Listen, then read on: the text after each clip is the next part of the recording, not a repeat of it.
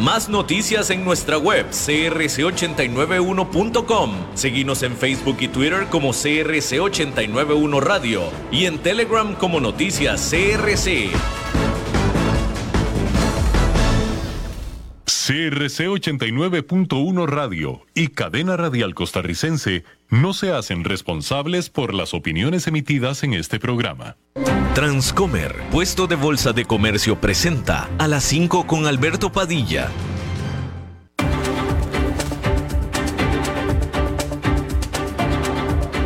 Inicia a las 5 con Alberto Padilla un programa diseñado con el objetivo de llevarte diariamente un tema de actualidad, acompañado siempre de reconocidos editorialistas, de lunes a viernes a las 5 de la tarde por CRC 89.1 Radio, a las 5 con Alberto Padilla.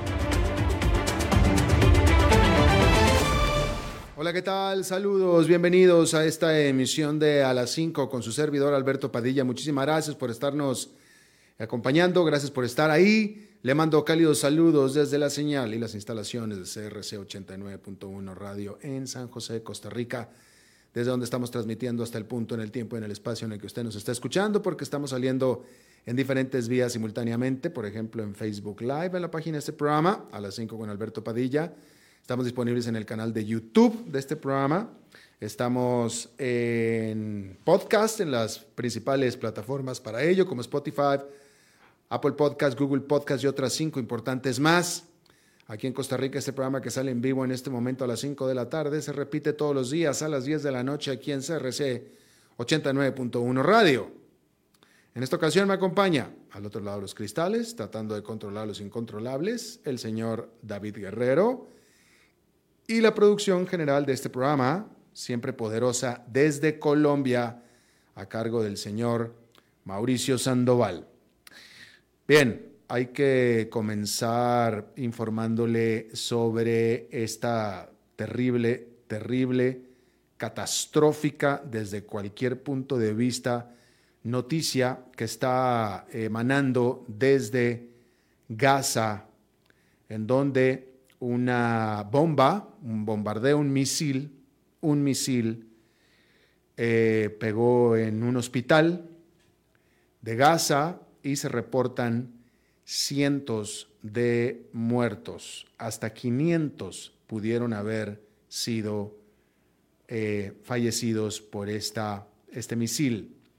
El Ministerio de Salud de Gaza, y hay que decir que este Ministerio de Salud es comandado por Hamas, dice que cientos de personas fueron muertas eh, por un eh, misil israelí en un hospital en la ciudad de Gaza, donde decenas, cientos de palestinos habían estado recibiendo tratamiento o estaban resguardándose precisamente de las bombas de Israel. Hay que decir que las fuerzas de defensa de Israel niegan la responsabilidad y ellos eh, culpan de este evento a un eh, misil fallido disparado por el yihad islámico palestino, es decir, por Hamas. Eh, ante esto, el presidente de la autoridad palestina, Mahmoud Abbas, que es la autoridad de eh, Cisjordania o la Riviera Occidental, que es, es, el otro enclave donde viven los palestinos, declaró tres días de duelo para esa zona. Eh, y bueno, ahí tiene usted la primera gran tragedia de esta guerra que apenas lleva poco más de una semana. Eh, claro, no ha habido, no ha dejado de haber muertos durante cada uno de los días que lleva esta guerra. No ha dejado de haber muertos. Eh, digamos que, eh, eh, bueno, vaya, el problema es, pues, la guerra, ¿no? Ahora, ¿quién fue? fueron los israelíes, fueron los propios palestinos. La verdad es que en este punto, en este momento, realmente no importa y a lo mejor nunca lo vamos a saber y realmente no importa, porque el problema es la guerra. El problema es la guerra y es esta guerra que no tiene reglas. Me parece a mí que quién es y quién fue realmente es poco importante, porque víctimas son víctimas, civiles son civiles y víctimas inocentes son víctimas inocentes. Ya si fueron los israelíes o fueron los propios palestinos, la verdad es que en el, al final no importa. El problema es la guerra. Y apenas lleva una semana, poquito más de una semana, y mire usted la tragedia que ya está causando esta guerra. Que esperemos, que esperemos que un evento tan brutal como este solo acerque el final de la guerra. Porque si este asunto se alarga mucho más, nada más nos podemos imaginar qué es lo que va a suceder. Yo eh, hace apenas un par de horas estaba muy entusiasmado de venir a informarle a usted que el presidente de los Estados Unidos había tomado la decisión de última hora de volar a Israel primero y después a Jordania. En Israel se iba a reunir con Benjamin Netanyahu, presidente de Israel o primer ministro de Israel, y en Jordania se iba a reunir con el rey de Jordania, se iba a reunir con eh, Abbas, el eh, presidente, Mahmoud Abbas, el presidente de la Autoridad de Palestina, y se iba a reunir también con el presidente de Egipto en esta reunión cumbre, en una, eh, en una decisión muy, muy acertada de Estado, de estadista que habría tomado Joe Biden. De hecho, hasta donde puedo entender, Joe Biden está en este momento ya volando hacia Israel. Y realmente yo venía entusiasmado para informarle y darle esa noticia de esta cumbre que el presidente de Estados Unidos iba a tener con todas las partes involucradas. Sin embargo, a raíz de esta terrible, terrible noticia de, eh, ataque a este hospital, a un hospital civil, lo primero que sucedió como consecuencia es que los tres líderes árabes cancelaron su reunión con Joe Biden. Ya no se quieren reunir con Joe Biden. Y ahí está una de las primeras consecuencias de este asunto, que es la menos importante si quiere usted. O sea, es decir, es la menos eh, impresionante después de tanta muerte. Pero el problema es que desafortunadamente una tragedia así, pues causa, genera esta cancelación de la cumbre y esta cancelación de la cumbre no puede traer más que más cosas malas. Eh, esta reunión yo creo que iba, tenía el potencial de ser muy fructífera, eh, pero pues ahora, pues ahí está, ya cancelaron la reunión con Joe Biden, de tal manera que pareciera que Joe Biden solamente va a ir a Tel Aviv a reunirse con eh, Benjamin Netanyahu y pues nada más. Eh, decir justamente, y lo dijo el secretario de Estado de los Estados Unidos, Anthony Blinken, que estuvo durante el fin de semana haciendo prácticamente la misma gira que iba a hacer Joe Biden. Estuvo en Israel y estuvo en varios países vecinos de Israel, árabes, por supuesto.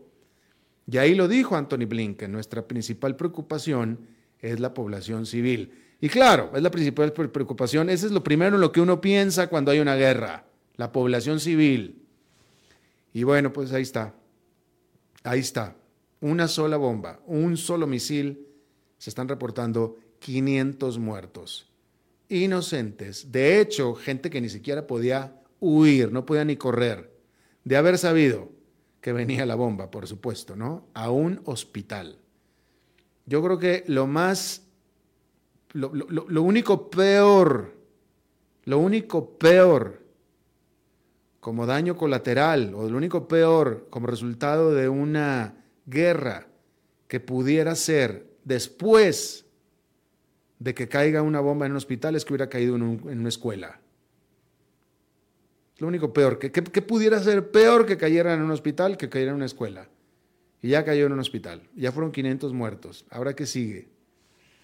Eh, terrible, terrible. Definitivamente eh, terrible. Eh, decir que un vocero, a ver, le voy a dar la nota correctamente porque le voy a, le quiero decir quién fue exactamente quien lo dijo.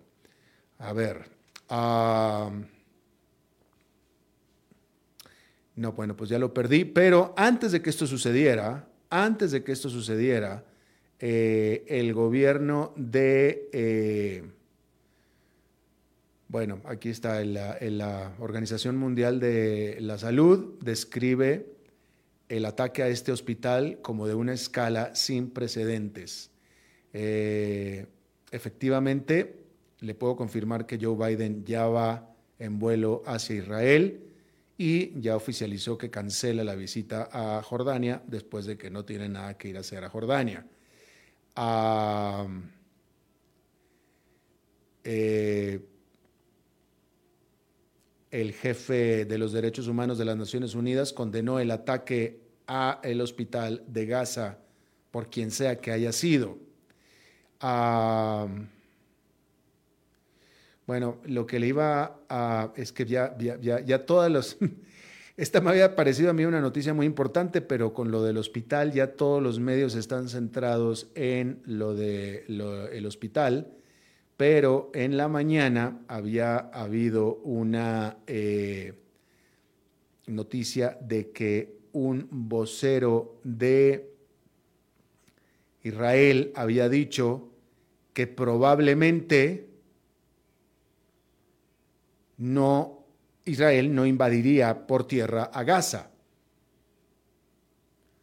lo cual no significaba que la guerra terminaba, pero sí hubiera dado y estaba dando una eh, señal muy, muy positiva de desescalamiento de esta guerra. Eh, porque el principal temor de todo esto, y de hecho era lo que iba Joe Biden a Israel, era eh, pues esta perspectiva casi segura de que Israel invadiría eh, por tierra a Gaza. En la nota que leí eh, esta mañana, o la nota que se, que se emanó esta mañana, era que había dicho un vocero del gobierno que probablemente Israel no necesitaría o no utilizaría una invasión terrestre como eh, eh, estrategia de guerra o de eliminación de Hamas. Eh, sin embargo, pues desafortunadamente, pues pasó lo que pasó después, un par de horas después,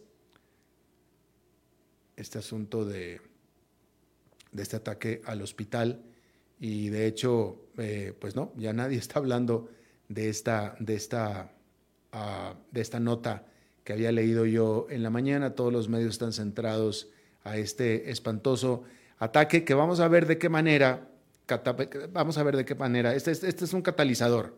Esto va a catalizar el asunto. Por lo pronto, de nuevo, ya Joe Biden no se va a reunir con, el, con los líderes del mundo árabe por este asunto. Eh, eh, entonces, eh, vamos a ver, vamos a ver, vamos a ver de qué manera este terrible, terrible ataque a este hospital, donde están reportando 500 muertos, cataliza este conflicto.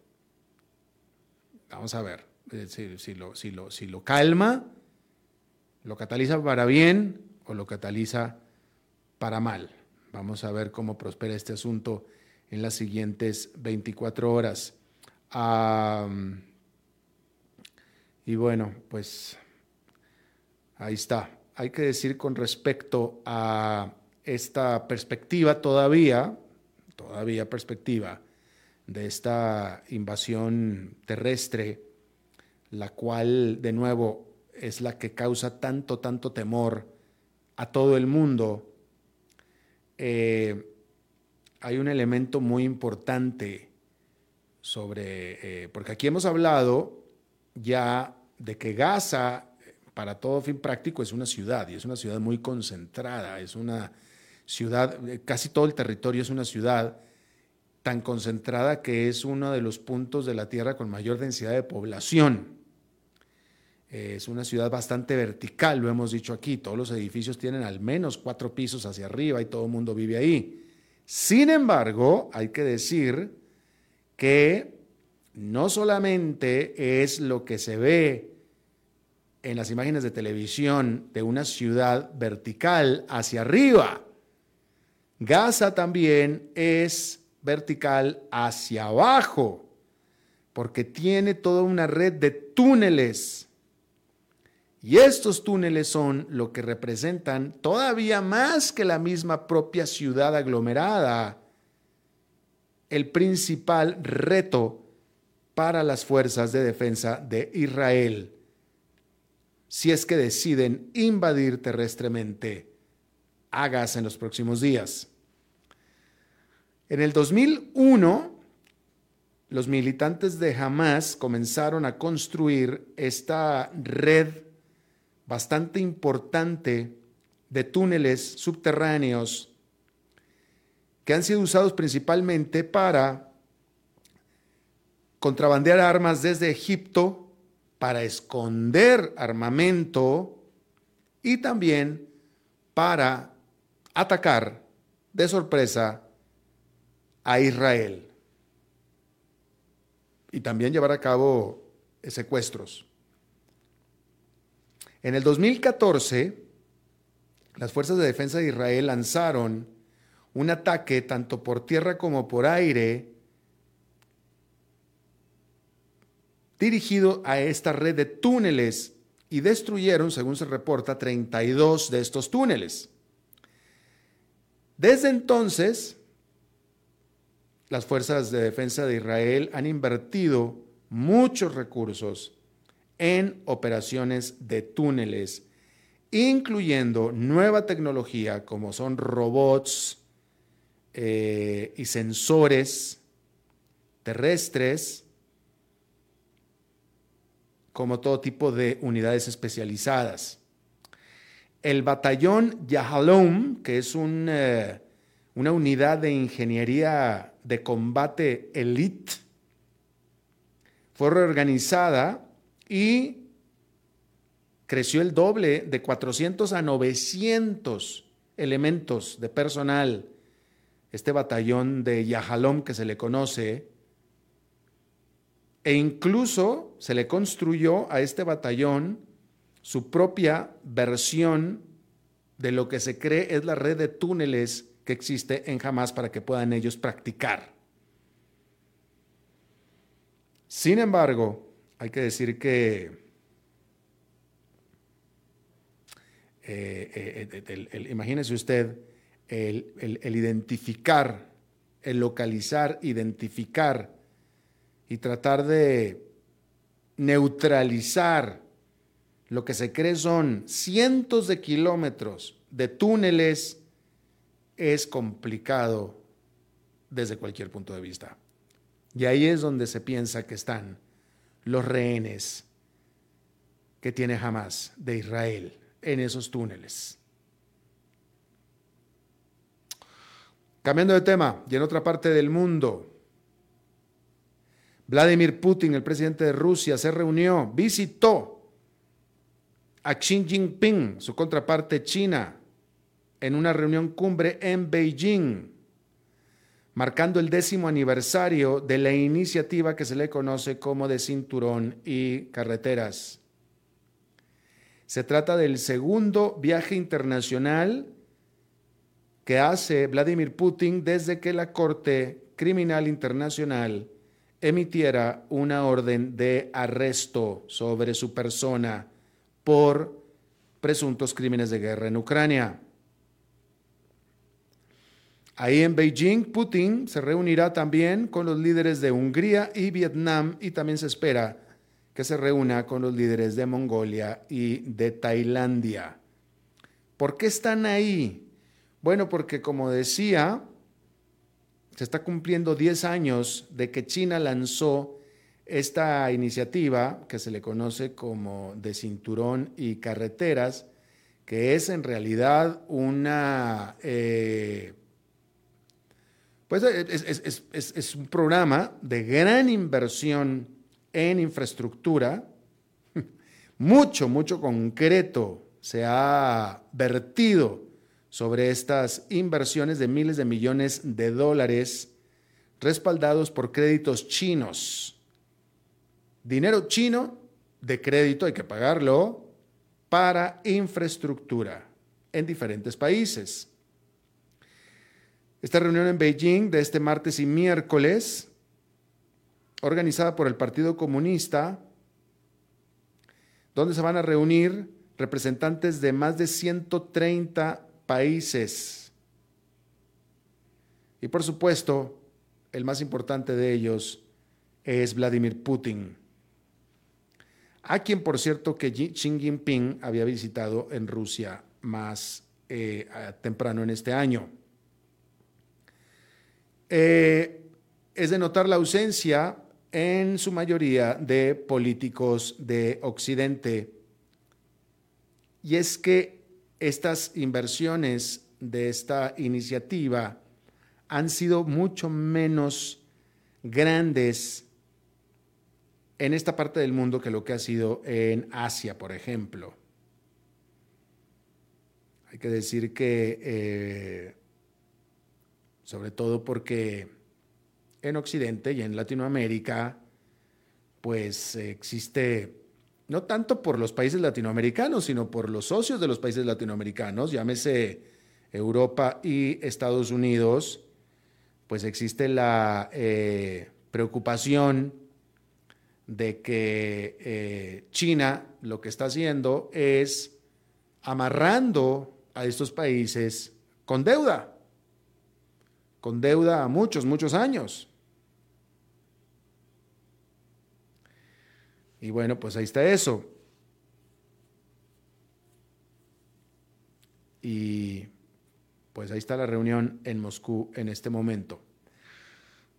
Bien, se reporta que Ucrania habría tenido varios ataques exitosos a campos aéreos rusos cerca de la ciudad ocupada o la ciudad ucraniana ocupada por Rusia de Luhansk y también Berdiansk, de acuerdo a lo que informan oficiales de Kiev.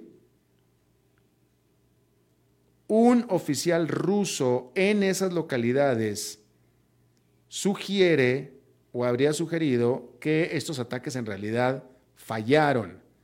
Sin embargo, se reporta que un analista militar ruso también sugirió que de hecho esos ataques pudieron ser un golpe mucho peor de lo que se está reportando en contra de la Fuerza Aérea rusa desde que inició la invasión. Esos son los reportes. Rusia no ha dicho nada todavía. Sabemos lo que dicen algunos fuentes dentro de Rusia y lo que dice el gobierno de Ucrania. El gobierno de Rusia no ha dicho nada todavía. Los partidos de oposición en Polonia se reporta que ganaron suficientes ah, curules en el Congreso en las elecciones de este domingo para formar una coalición que pudiera hacer retirar al partido oficialista nacional populista Ley y Justicia. Es decir, que salga del gobierno este, este partido. Al final de, la, de, de los votos, del conteo de los votos, estos le dan al partido Ley y Justicia, que es el partido en el poder en este momento, el 35,4% de los votos, que tiene efectivamente la mayor parte, con 194 asientos en el Congreso de 460. Pero sin embargo, entre los otros dos partidos, ganaron 248 asientos en el Parlamento. Por lo tanto, si se combinan, que lo van a hacer, pueden mover y hacer a un lado al actual gobierno nacional populista, ley y justicia. Estamos hablando de Polonia. Hay que, eh, vamos a decirle que, por cierto, eh, ayer estábamos hablando, volviendo al tema de Gaza, estábamos hablando del hecho de que Egipto, porque Gaza tiene frontera con Egipto, Gaza tiene frontera con Israel y frontera con Egipto. Eh, y la frontera con Egipto está cerrada. El, secretario de Estado de los Estados Unidos estaba en Egipto tratando de hacer que se abriera la frontera para al menos darle salida de Gaza a los palestinos con ciudadanía estadounidense. Y Anthony Blinken, de hecho, fue tan allá como para anunciar que la frontera eh, eh, iba a ser abierta. La realidad es que no ha sido abierta. Y una de las razones por las cuales no ha sido abierta es porque a la frontera, al punto fronterizo, le cayó o fue atacado por un misil israelí. Entonces, eh, en lo que es una tragedia espantosa, porque este, básicamente lo que los israelíes le han estado diciendo a los habitantes de Gaza es háganse un lado, que ahí les voy con todas las bombas. O sea, ni siquiera huyan porque no tienen a dónde huir, o sálganse de ahí porque no tampoco tienen a dónde salirse. Literalmente les está diciendo háganse un lado. Porque resulta que la ciudad de Gaza está en la parte norte, está concentrada en la parte norte de la franja, y lo único que les está diciendo Israel a los habitantes es háganse para el otro lado, háganse para el sur. O sea, pero estamos hablando de que se muevan, ¿qué será? Un kilómetro a lo más. Porque ya, ya, después ya no tiene más a dónde irse, ya después sigue la frontera con Egipto y no tiene a dónde más moverse. Bueno, pues como resultado de esta frontera que no abre, y como no hay manera, por tanto, de hacerles llegar ayuda humanitaria a Gaza, en Gaza viven dos millones de personas. Fíjese usted esto. Gaza está rodeado por Israel. Israel tiene sitiado a Gaza. La única salida posible era hacia Egipto. Egipto tiene cerrada la frontera. Por el mar Mediterráneo imposible porque está sitiado también por la Armada de Israel. Israel le cortó la luz, combustible y alimentos a dos millones de personas en Gaza, o sea, a todo Gaza. El mundo ha querido ayudar a Gaza, pero no sabe, no hay manera de hacerle llegar la ayuda. Se reporta que son 100 toneladas de ayuda que están esperando a poder fluir desde Egipto hacia Gaza en la frontera de El Arish. Bueno, discúlpeme, El Arish es la ciudad que está cerca de la frontera, 45 kilómetros de la frontera, que está cerrada. Ahí en El Arish hay al menos 100 toneladas de ayuda que necesita urgentemente la población de Gaza para su subsistencia después de que Israel le cortó agua, le cortó electricidad, le cortó combustible, y no puede pasar, porque Egipto no abre la frontera. Hay que decir que Egipto no está de lo más dispuesto, ¿eh? Ya lo habíamos hablado aquí también. Egipto no quiere abrir la frontera porque no quiere que se le metan en masa estos palestinos. No quieren. y son árabes también. O sea, hay que decir que, vaya, de nuevo, la única salida. O sea, a ver, o sea, aquí Israel los tiene sitiados, Israel todo lo que usted mal, mal todo el asunto, de crueles, lo que usted quiera. Pero la única salida en este momento posible, pues no es hacia Israel, obviamente no es hacia Israel, ¿verdad? Sería hacia Egipto. Y Egipto no quiere. Egipto no quiere. Claro, Egipto viene de recibir cientos de miles de refugiados del otro lado, en Sudán. Y ahora tendría que recibir a cientos de miles también de Palestina. Y encima, pues Egipto es un país pobre y con grandes problemas de pobreza. Pero pues, vaya, estamos hablando de épocas de mucha necesidad, ¿no? De mucha crisis. Y Egipto no quiere abrir la frontera. Y por eso tampoco puede fluir la ayuda desde Egipto, que llega internacional desde Egipto. Y tiene que llegar a Egipto, pues ni modo que llegue a Israel. A Israel no, ni para qué llegue Israel. Tiene que llegar a Egipto, pero Egipto tampoco quiere abrir la frontera. Bueno, pues todo esto es pobres, pobres palestinos. Pobres palestinos. rápidamente, hay que decir que eh, no, mejor no vamos a cambiar de tema, vamos a dejarlo así.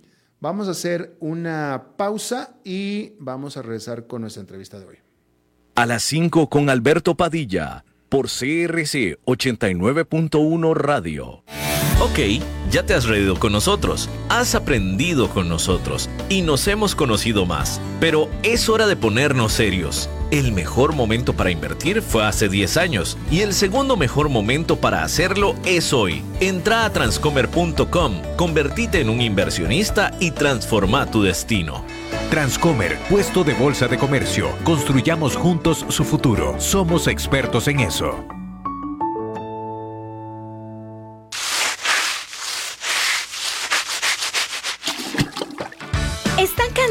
Limpiar tanto el piso de su casa? No sufran más. Cambien esta cerámica con porcelanatos pulidos antibacteriales y súper fáciles de limpiar. En Porcerámica, número uno en porcelanatos.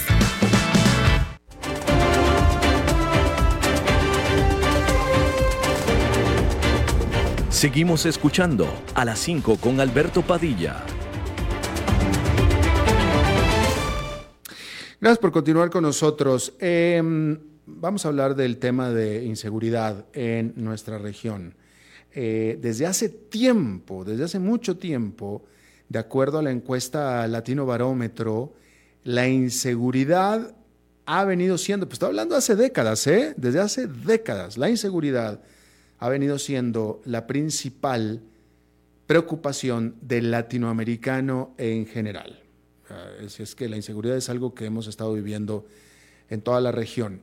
Eh, vamos a empezar a hablar de un fenómeno que se ha repetido a lo largo y lo ancho de, todos de toda América Latina, que es este fenómeno en donde un país o una comunidad que históricamente, desde siempre, había vivido con mucha seguridad y con mucha paz y con mucha calma, de pronto se convierten en las regiones repentinamente más violentas o con más asesinatos eh, eh, del mundo incluso.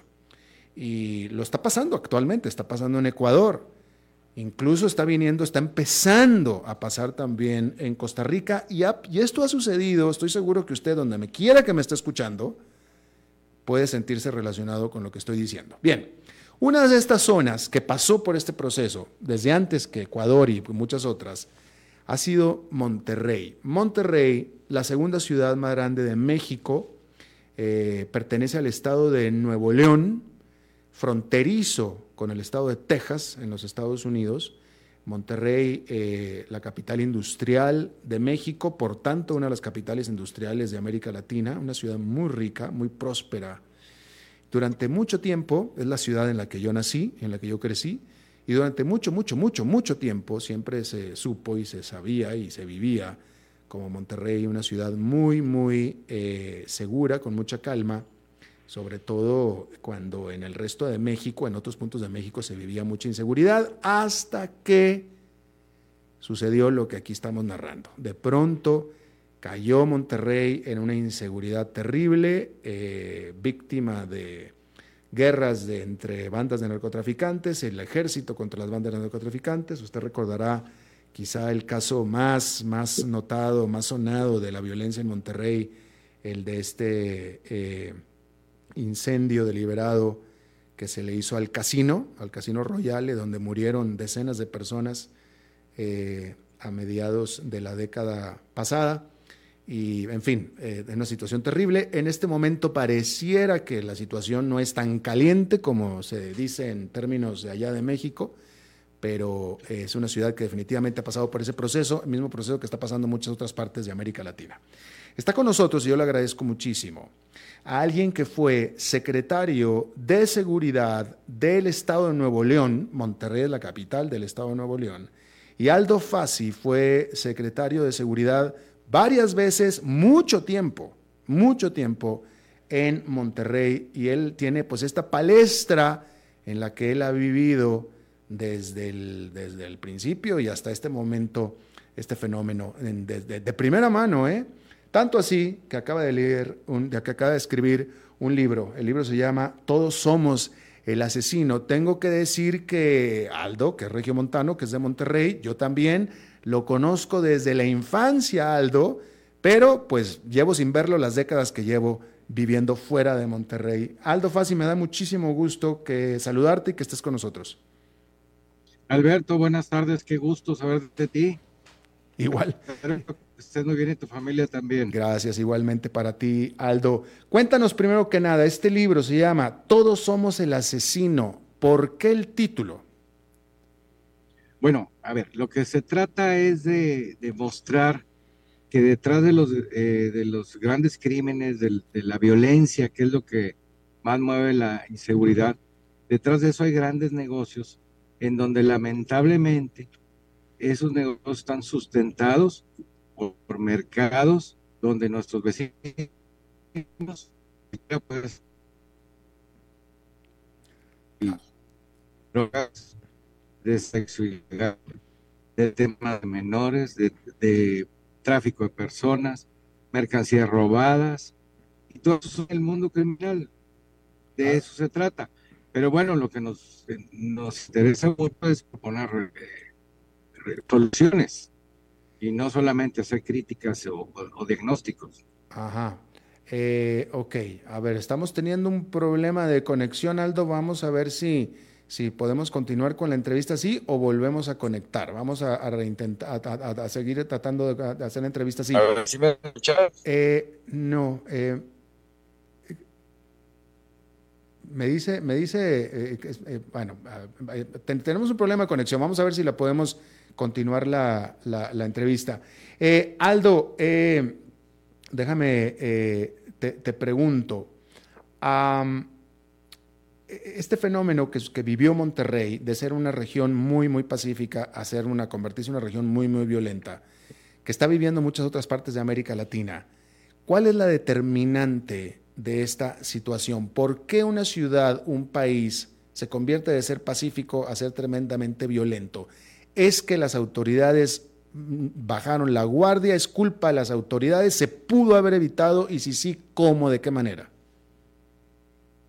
Bueno, mira, el, principal problema son los grandes negocios del crimen organizado, que tiene que ver con rutas, o en el caso de la frontera de México con Estados Unidos, es un fenómeno muy parecido al nearshoring, pero delictivo.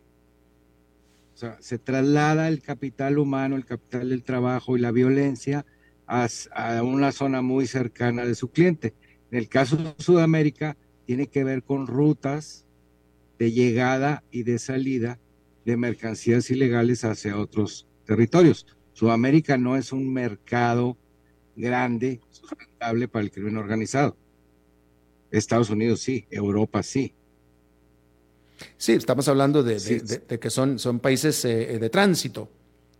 Sí, entonces, si me preguntas por Ecuador, pues es un tema de llegada de mercancías que tienen que cruzar eh, eh, todo Sudamérica para ir hacia Europa y África. Pero, eh, pero, déjame te pregunto, ¿en qué momento, de nuevo, Ecuador era bastante pacífico, Monterrey era bastante pacífico, Monterrey era pacífico cuando toda la frontera norte estaba prácticamente en llamas, Tijuana, Ciudad Juárez, eh, incluso Nuevo Laredo y Reynosa, etcétera, estaban en llamas y Monterrey todavía era pacífico. Y de pronto el crimen organizado dice, me gusta Monterrey, me gusta Ecuador, me está gustando Costa Rica, cuando ya tenían de todos modos Venezuela, queremos pensar que por Venezuela podían pasar sin problema las drogas, etcétera. ¿En qué momento ellos deciden, me gusta esta ciudad, esta economía, este país, para irme por ahí? Honestamente, Alberto, tengo que decirte que la violencia del crimen organizado es eh, generalmente inducida por otros intereses. Hay eh, mafias e incluso agencias eh, oficiales interesadas en que la violencia se centre en otros territorios lejos de los propios. No quiero hacer acusaciones puntuales, pero es un tema muy real. Y lo pongo, em, te voy a poner un ejemplo y a todo el público que nos escucha. Por favor. Sin armas no habría violencia. Y las armas circulan desde los fabricantes hacia los cárteles y llama mucho la atención, siempre llama mucho la atención cómo transitan por los océanos las armas rusas, que son las que principalmente usan los cárteles, el, famoso cuerno de chivo, y las armas, eh, pues generalmente americanas, pero también europeas. Y ese tráfico de armas induce la violencia. No hay forma de, ejecutar violencia sin armas y sin cartuchos, Alberto. Las armas las pueden llevar en, desarmadas, como se dice, bueno, eh, para luego eh, unir las piezas, pero los cartuchos no. Y estamos hablando de cientos y cientos y cientos de contenedores que cruzan los mares. Eh, Eso es inducido.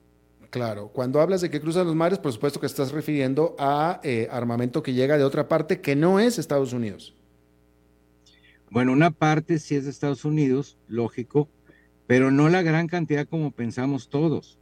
Si tú, si cualquiera hace un análisis de qué armas utiliza el crimen organizado, te darás cuenta que la mayoría son eh, rusas o europeas o chinas. El famoso cuerno de chivo, ese no es americano. No, no es americano. Y, eso Pero igual otras, igual otras. Mira, por ejemplo, eh, y esto lo digo porque en Sudamérica hay mucha presencia de los cárteles mexicanos. Y bueno, ya no es ningún secreto que, por ejemplo, el cártel de Sinaloa está en Centro y Sudamérica. Y el cártel de Sinaloa usa armas cortas. Y las armas cortas, a las pistolas, vaya, eh, usa preferentemente europeas. La matapolicías, la Beretta, la Glock son europeas, no son americanas.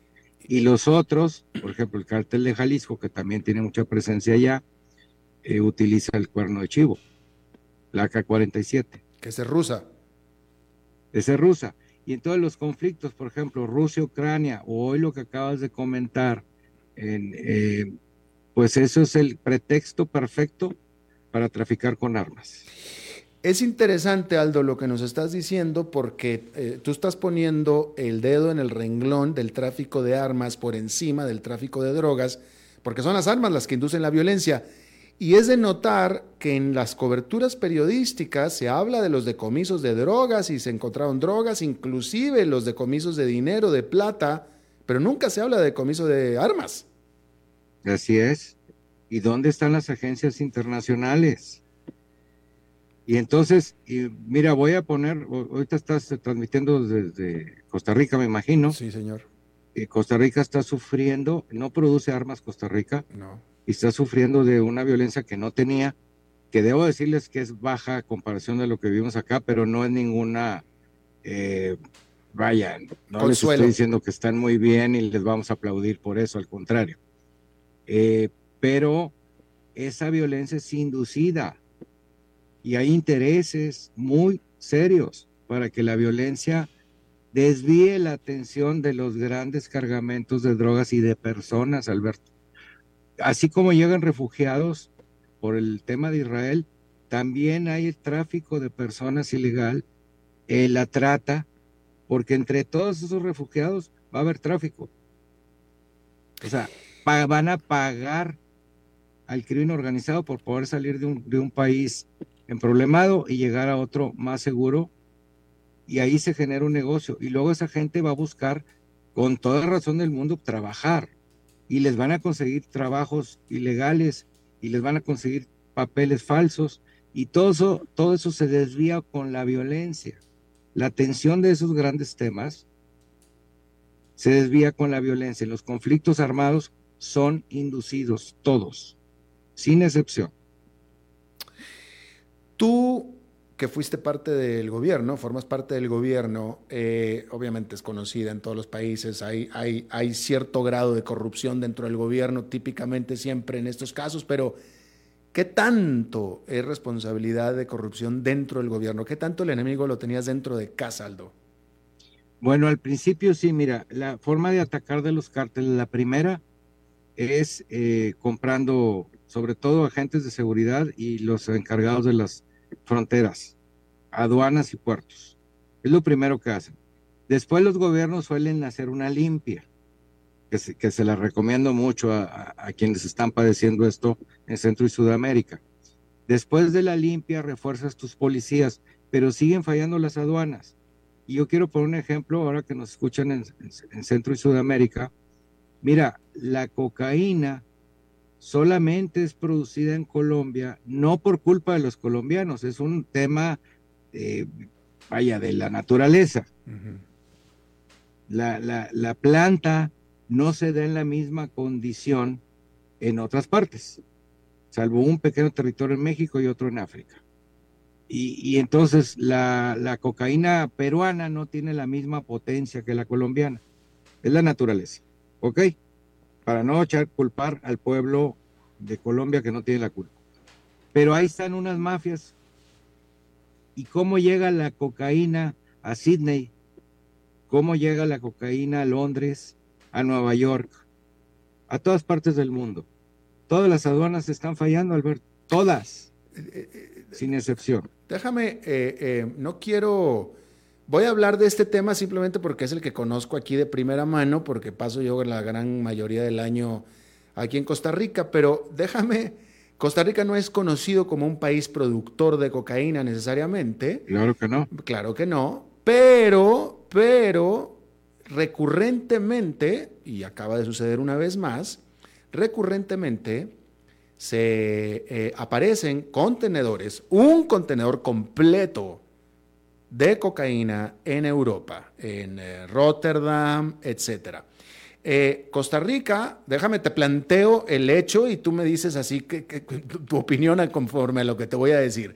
Costa Rica solamente tiene un solo puerto al Pacífico, nada más un solo puerto, operado por una sola compañía. Y es un puerto chiquito, es un puerto chiquito. Tiene este, tres, cuatro grúas para dos, dos buques al mismo tiempo. es un puerto chiquito, es uno solo. Eh, que obviamente estos contenedores de cocaína tuvieron que haber salido de ahí, no pudieron haber salido de otra parte, venían de Costa Rica. este, y, entonces nada más es un solo puerto, un solo operador, salen unos cuantos contenedores. Esta no es, esto, aquí no es Panamá, aquí no es México, donde salen cientos y cientos de contenedores que no puedes controlar. No, no, salen unos pocos nada más. Y entre esos pocos, recurrentemente va un contenedor de cocaína. ¿Qué, te dice a ti este hecho?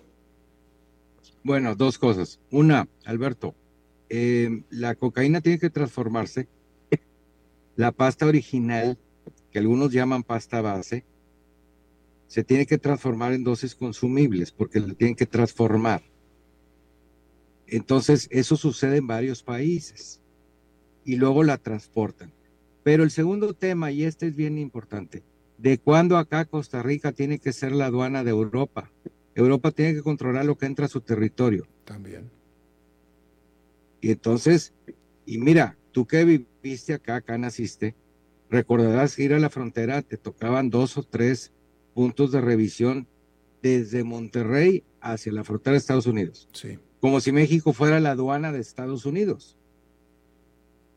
Y de Estados Unidos hacia México, nada más hay una sola aduana, y nadie te revisa nada.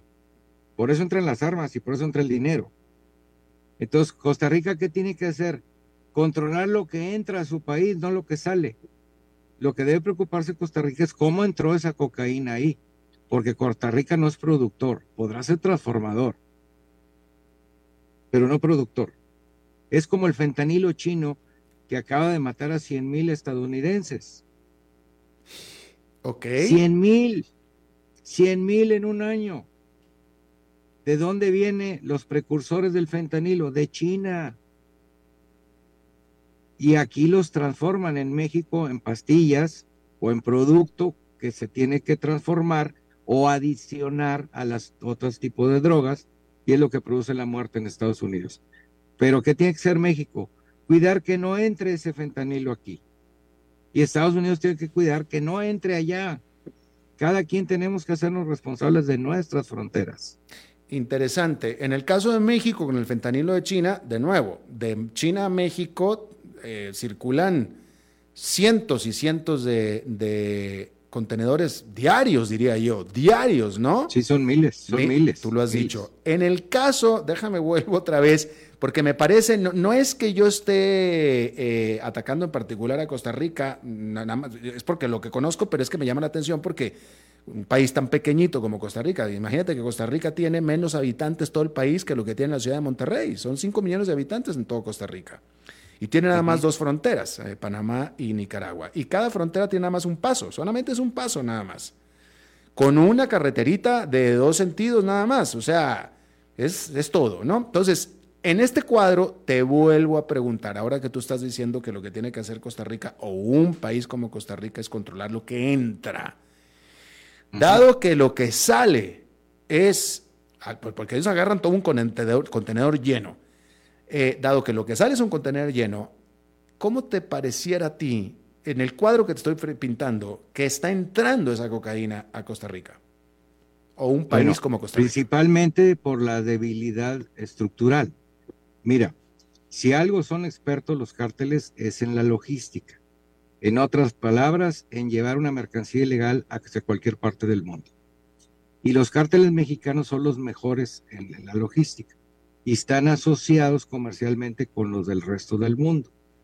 Entonces México lo que hace, vaya, los cárteles mexicanos, llevar la mercancía. Si tú preguntas, por ejemplo, en, Colombia, ¿quiénes controlan la, la, cocaína? Son los cárteles mexicanos, pero no la producen, ellos la transportan. Logística. Entonces, ¿qué pasa en Costa Rica? Tú lo acabas de decir, son dos pequeñas carreteras, dos pequeñas entradas y salidas. Sí, pero dime, ¿tiene la capacidad estructural Costa Rica, con 5 millones de habitantes, de tener una policía o, un, o las Fuerzas Armadas necesarias para controlar eso? Entonces, ahí es donde hay que invertir porque es de lo que se aprovecha. ¿Qué pasó en Nuevo León? Aquí en tu tierra.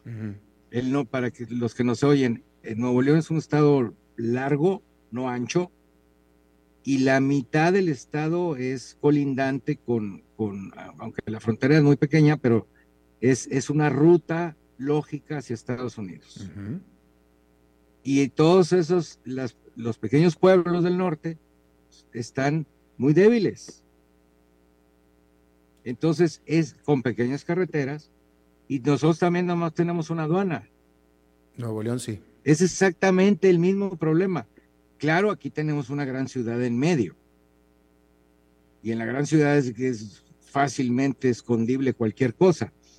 Pero en esas pequeñas rutas no. ¿Por qué? Porque había mucha debilidad estructural en las policías. Eh, y, y, ese es un tema fundamental. ¿Por qué Costa Rica? Por lo mismo. ¿Por qué Ecuador? Por esa misma razón. Mm. ¿Por qué el sur de Chile? Por la debilidad estructural. Y, es un no podemos culpar al pueblo. No, no, claro. Es un tema de inversión, porque no lo vemos, el gasto en seguridad no lo vemos como una inversión, Alberto, lo vemos como un gasto, y, como algo que nos cuesta, y, que nos duele. ¿Qué tipo de inversión en armamento, en capacitación, en educación? En personal, personal, personal bien pagado. Esto se resuelve con las personas. La tecnología es una herramienta, pero si no tienes buenas personas, estás frito. Déjame te, esta pregunta que eh, te, voy a preguntar si es verdad o es mentira, porque se tiene como esta, esta, eh, este dicho, este dicho, en México se usa mucho esto, de que las ciudades, porque México tiene algunas ciudades que son muy pacíficas, Mérida, por ejemplo, que, que no, no tienen tanto problema, Aguascalientes, qué sé yo. Y dicen, no, bueno, esas ciudades no es que no tengan crimen organizado, es que domina un grupo y no hay guerra. ¿Es cierto? Sí, es cierto. Eso es así. Sí, y tiene que ver con los mercados. Mire, si tú me preguntas por qué en Estados Unidos no hay tanta violencia, porque el mercado de Estados Unidos da lo suficiente para repartir entre todos los comerciantes de lo ilegal. ¿Por qué la violencia en las ciudades? Las violencias en las ciudades tienen que ver con el mercado de las drogas. Distinto a la violencia de los países, de las carreteras, de, los, de las aduanas, de las fronteras, vaya. Hay que diferenciar la violencia en una ciudad de la violencia en rutas. Es muy diferente porque las causas son distintas. Entonces me dices, ¿por qué hay muertes en la ciudad de Monterrey? porque el mercado de las drogas ya no da y se están peleando los pequeños narcomenudistas por vender en una esquina. ¿Por qué en Estados Unidos no? Bueno, debo decirte que en Estados Unidos pasó lo mismo en los ochentas del siglo pasado con el crack. Sí. Y después de 10 años cambió la situación. Entonces, esa, esa que pasó en Estados Unidos nos debe dejar una gran lección a todo el mundo de cómo se mueven los mercados de las drogas locales. Los transnacionales o binacionales o, internacionales son distintos y eso es lo que pasa en Centro y Sudamérica. Entonces tienen que empezarse a considerar rutas y tomar medidas inmediatas para impedir que los consumos los contaminen. Porque todo lo que se queda, todo lo que cuando transforman las drogas, Alberto, siempre les hay, merma, quedan sobras, y esas sobras las venden, y eso es lo más venenoso que te puedas imaginar, y lo más terrible que le pueda pasar a la gente. Sí, que las venden eh, domésticamente. Domésticamente y en nada, muy baratas, mm. porque lo que quieres es desecho. Y entonces ya siembras un consumo y ese consumo empieza a sostener las redes del, del narcomenudeo.